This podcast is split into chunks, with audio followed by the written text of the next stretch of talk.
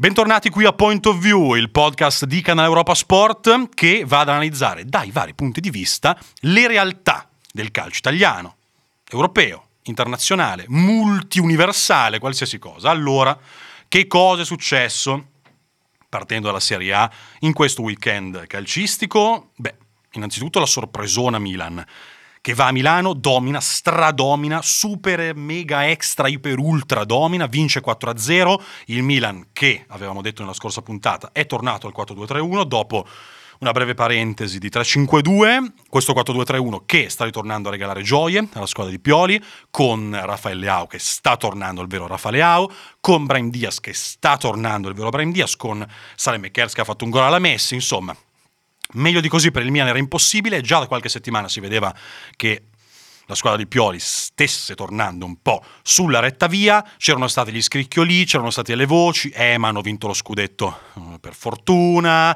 perché erano uh, sull'onda dell'entusiasmo, perché l'Inter l'ha buttato via, eccetera, eccetera, e invece il moto d'orgoglio del fatto di avere scud- quello scudetto sul petto, di voler far vedere che lo scudetto è meritato, di voler far vedere che giocano questi giocatori nel Milan, una delle squadre più importanti del mondo, non a caso, che sono ai quarti di finale di Champions League, sempre non a caso, e qui poi parleremo di quello che succederà nei quarti di finale di Champions, soprattutto, soprattutto, come potete ben immaginare, da una parte del tabellone, dicevamo, tutti questi fattori hanno fatto crescere la motivazione per il Milan di Stefano Pioli che ha annichilito un Napoli di Luciano Spalletti, orfano di Victor Osimen, ed è chiaro che è tutta un'altra storia senza Osimen, ma sarebbe una lettura troppo superficiale questa. Qui è un discorso soprattutto di voglia, di vincere, di ferocia agonistica. Per il Milan era una partita importantissima a livello di morale, per dimostrare di essere la squadra campione d'Italia. Il Napoli, capolista, forse si è un po' seduta sugli... si è un po'... sì, cioè, eh, seduta, forse esagerato, ma adagiata sugli allori dei festeggiamenti che comprensibilmente perfino il pubblico scaramantico napoletano sta effettuando un po' per tutta Napoli e non solo, tutti i napoletani in giro per l'Italia, l'Europa, il mondo, il multiverso, stanno festeggiando uno scudetto che arriverà, perché lo scudetto arriverà. Ragazzi e signori e signore di Napoli all'ascolto, lo sappiamo tutti benissimo, ma, ma può essere un boomerang. Può essere un boomerang perché? Perché se ci si rilassa un po' troppo si perde lo spirito agonistico, competitivo e questa cosa poi può riflettersi non tanto in campionato ormai lo, perché ormai lo scudetto è assegnato, ma anche in Champions League. Non è un caso aver visto il grande nervosismo di Spalletti, non so se avete visto il video, le immagini, ve le consiglio perché sono molto interessanti. Spalletti che si arrabbia, che è nervoso nel tunnel degli spogliatoi fra il primo e il secondo tempo, con Maldini che lo va a rimproverare perché Spalletti ce l'aveva con Leao che non andava bene l'esultanza di qua e di là. Spalletti ha paura. Spalletti ha paura della eh, partita doppio confronto con il Milan perché?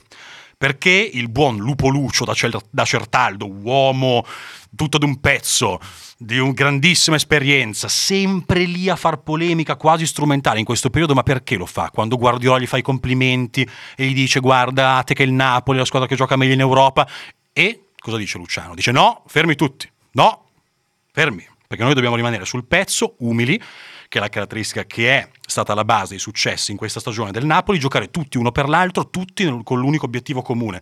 E non è semplice, ragazzi, fate attenzione a questa cosa, in Champions League succede spesso. Le squadre che sono in lotta per qualcosa in campionato, nel loro campionato di riferimento, arrivano, è vero, forse in parte più stanche mentalmente e fisicamente alle partite, ma ci arrivano anche sul pezzo mentre squadre che hanno praticamente già vinto il campionato arrivano in teoria più riposate, ma dall'altro punto di vista meno pronte dal punto di vista agonistico, perché non sono più abituate a competere. Quindi attenzione perché se il Napoli sta veramente staccando la spina, gli uomini di Spalletti devono fare molta attenzione a tac, riattaccarla nel più breve tempo possibile, perché il Milan è pronto, il Milan c'è, quindi attenzione, qui nel frattempo un amico milanista, nonché capo supremo di Canale Europa Sport, dice, lui milanista, dice, eh, figuriamoci se siamo pronti. Invece non è vero, il Milan c'è. Il Milan c'è, inutile far finta che non sia così. Mentre il Napoli, eh, sono fortissimi, sono i più forti di tutti in Serie A e forse non solo, però se si stacca la spina si rischia grosso. Quindi, doppio confronto, eh, da, un la- da, una parte del tabellone quella che interessa di più a noi, Milan-Napoli, tutto da gustare. Poi ci sarà Inter-Benfica, vogliamo parlare dell'Inter. Io parlerei un attimino delle due squadre della curva nord di Milano e di Roma, quindi Inter-Lazio, che in campionato si sono date un po' il cambio al secondo posto in classifica in modo ormai definitivo e consolidato. La Lazio ha fatto un partitone contro il Monza, è stata una partita molto interessante. Lazio-Monza per gli appassionati di calcio, Sarri contro Palladino, due degli allenatori che fanno esprimere uno dei migliori giochi in assoluto in Serie A. Una Lazio che ormai è partita, è partita alla grande, con un Sarri che è stato bravissimo a trovare gli aggiustamenti giusti, aggiustamenti giusti è un gioco di parole, ma è esattamente quello che va detto, aggiustamenti giusti all'ennesima potenza, perché Luis Alberto, così come Lazzari, che erano un po' i due desaparecidos, erano un po' i due che sì, forse sarebbero andati bene per il modulo di Sarri, ma non riuscivano mai a integrarsi per davvero. Sarri è riuscito a integrarli alla grande. Luis Alberto ha fatto una partita celestiale, meravigliosa al fianco del sergente Milinkovic Savic, che quando vuole, mamma mia che giocatore la punizione che ha tirato il sergente, che spettacolo. Quindi la Lazio vince contro il Monza, è in serie positiva in generale, a parte l'eliminazione dalla conference per mano della Z Alkmaar, ma in generale, signore, ha vinto il derby la prossima sarà contro la Juventus, insomma, mica da ridere, teniamo d'occhio la Lazio. Sulla Juve ci sarebbe tanto da dire, ma lo diciamo a fine puntata, torniamo invece all'Inter. L'Inter che è un po' l'esempio, che vale un po' per tutte le squadre, dell'aprile decisivo. Per l'Inter però è particolarmente decisivo, un aprile di fatto di nove partite, ce ne sono già state due, una contro la Fiorentina ed è andata bene ma non benissimo, con un gol sbagliato da Lukaku che, signori, avete visto il gol sbagliato da Lukaku? Avete visto il gol sbagliato di Lukaku su assist di Bastoni? Io ogni tanto penso, ma voi immaginate Bastoni che si fa 60 metri di campo per un difensore, per metterla in mezzo a porta vuota Lukaku che la cicca in questo modo. Pensate cosa può aver pensato il buon Sandrino, salutiamo Sandro Bastoni, nel frattempo a casa anche Romeo Lukaku, ma adesso scherzi a parte, Mancavano otto partite, c'è stata anche la semifinale di Coppa Italia ieri sera, ma ne parleremo, ribadiamo, a fine puntata e poi ci sarà un trittico di partite un po' particolari da non sottovalutare per i nerazzurri in campionato, ovvero sia Salernitana, Monza ed Empoli. E sono quelle più importanti per la dirigenza, perché dai piani alti di Villa della Liberazione pare abbiano detto a Simone Inzaghi, mi raccomando, va bene far bene in Coppa Italia, qualificazione in Champions League in semifinale sarebbe un sogno, però mi raccomando, fondamentale arrivare fra le prime quattro, fondamentale per ovvi motivi, anche e soprattutto di bilancio, data la situazione catastrofica dal punto di vista economico-finanziario dell'FC internazionale, ma attenzione perché poi il tutto si concluderà proprio, proprio con Interlazio al Meazza il 30 aprile. Nel mezzo, doppio confronto, semifinale di Coppa Italia, derby d'Italia, Inter-Juve, Juve-Inter e poi Inter-Benfica. Inter-Benfica, tra andata e ritorno, cosa vogliamo dire? Lo sanno tutti ormai, lo dicono tutti in tutte le salse, il Benfica fortissimo, gioca benissimo, occhio non sottovalutare il Benfica, direi che a questo punto l'Inter non lo sottovaluterà affatto, visto che l'abbiamo capito tutti che gioca un calcio meraviglioso, a livello di 11 l'Inter è superiore, vediamo se riuscirà a imporsi prima di tutto sotto il profilo dell'atteggiamento, perché se l'Inter gioca credendoci ce la può fare e potrebbe scappare fuori una semifinale italiana. Quanto sarebbe incredibile arrivare a una semifinale italiana in Champions League? Cioè, ragazzi, quanto tempo è passato l'ultima volta? Una vita. Eh? Cioè, proviamo un attimino a realizzare che una squadra tra Milan, Inter, Napoli e Benfica arriverà in finale di Champions. Cioè, io ve lo giuro, è una cosa scontata, ma se ci pensate è una cosa che vi fa esplodere la testa. Incredibile, incredibile. Brevissimamente, dall'altra parte del tabellone, lo sappiamo un po' tutti, parlo della UEFA Champions League, abbiamo Bayern Monaco contro Manchester City, cosa vogliamo dire? Cosa vogliamo dire? Cioè nel senso, potenzialmente la partita più spettacolare, doppio match più spettacolare dell'anno, possiamo aggiungere che l'allenatore del Bayern Monaco, lo sapete non è più il signor Julian Nagelsmann, lo sapevate? Perché se ve lo siete perso ve lo dico perché ha parlato della talpa, forse uno spogliatoio, è arrivato il signor Thomas Tuchel che potrebbe fare la seconda Champions da subentrato, sarebbe una cosa pazzesca, ma non è mica l'unico, cioè Tuchel è inutile che fa il fenomeno, non sei mica l'unico subentrato, l'unica grande squadra che sta cambiando allenatore, perché lo sta facendo anche il Chelsea che affronterà Real Madrid, il signor Potter che ho visto uh, oggi che nello spogliatoio lo, gli volevano talmente tanto bene, non lo sfottevano per niente, infatti lo chiamavano Hogwarts, ragazzi lo chiamavano Hogwarts, cioè, ma ci rendiamo conto, il tuo mister sfottuto da tutto lo spogliatoio, pagato 2 bilioni di dollari, 300 pesi, la, la cifra più spropositata della storia e esonerato dopo pochissimi mesi. Cioè, facciamo un, un appello alla dirigenza, alla proprietà del Chelsea, nel senso, ehm, se mi chiedete di gestire i miei risparmi, no grazie, cioè nel senso no, grazie mille, dirigenza del Chelsea, ma tornando seri, Chelsea-Real Madrid, pronostico. Mm, non semplice, perché il Chelsea potrebbe avere una nuova iniezione di fiducia, perché i giocatori li ha e sono pazzeschi, con il nuovo mister, che vedremo chi sarà. Le ultimissime, ma ragazzi, mentre stiamo registrando, sono veramente le ultimissime, parlano di Luis Enrique.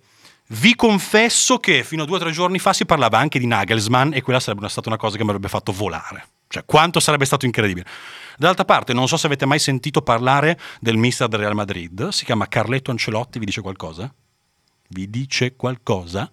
Quindi, da un lato l'esperienza clamorosa europea del Real e di Carletto, Re Carlo, dall'altra l'incognita Chelsea, variabile impazzita. Ci sarà da divertirsi, arriviamo a questo punto alla chiusa con una cosa meravigliosa, fatta di fair play, fatta di volersi bene, fatta di abbracciarsi inizio a fine partita. Sto scherzando. Ieri Juventus-Inter, un rodeo un Far West, una corrida, come diceva Fabio Caressa. Corrida, vai, corrida. Cioè, una corrida clamorosa, ma di cosa stiamo parlando? Avete visto il finale? Allora, adesso, un appello ai giocatori, ai dirigenti, allenatori di Juventus e di Inter per la semifinale di ritorno di Coppa Italia. Diamoci tutti quanti una calmata. Perché?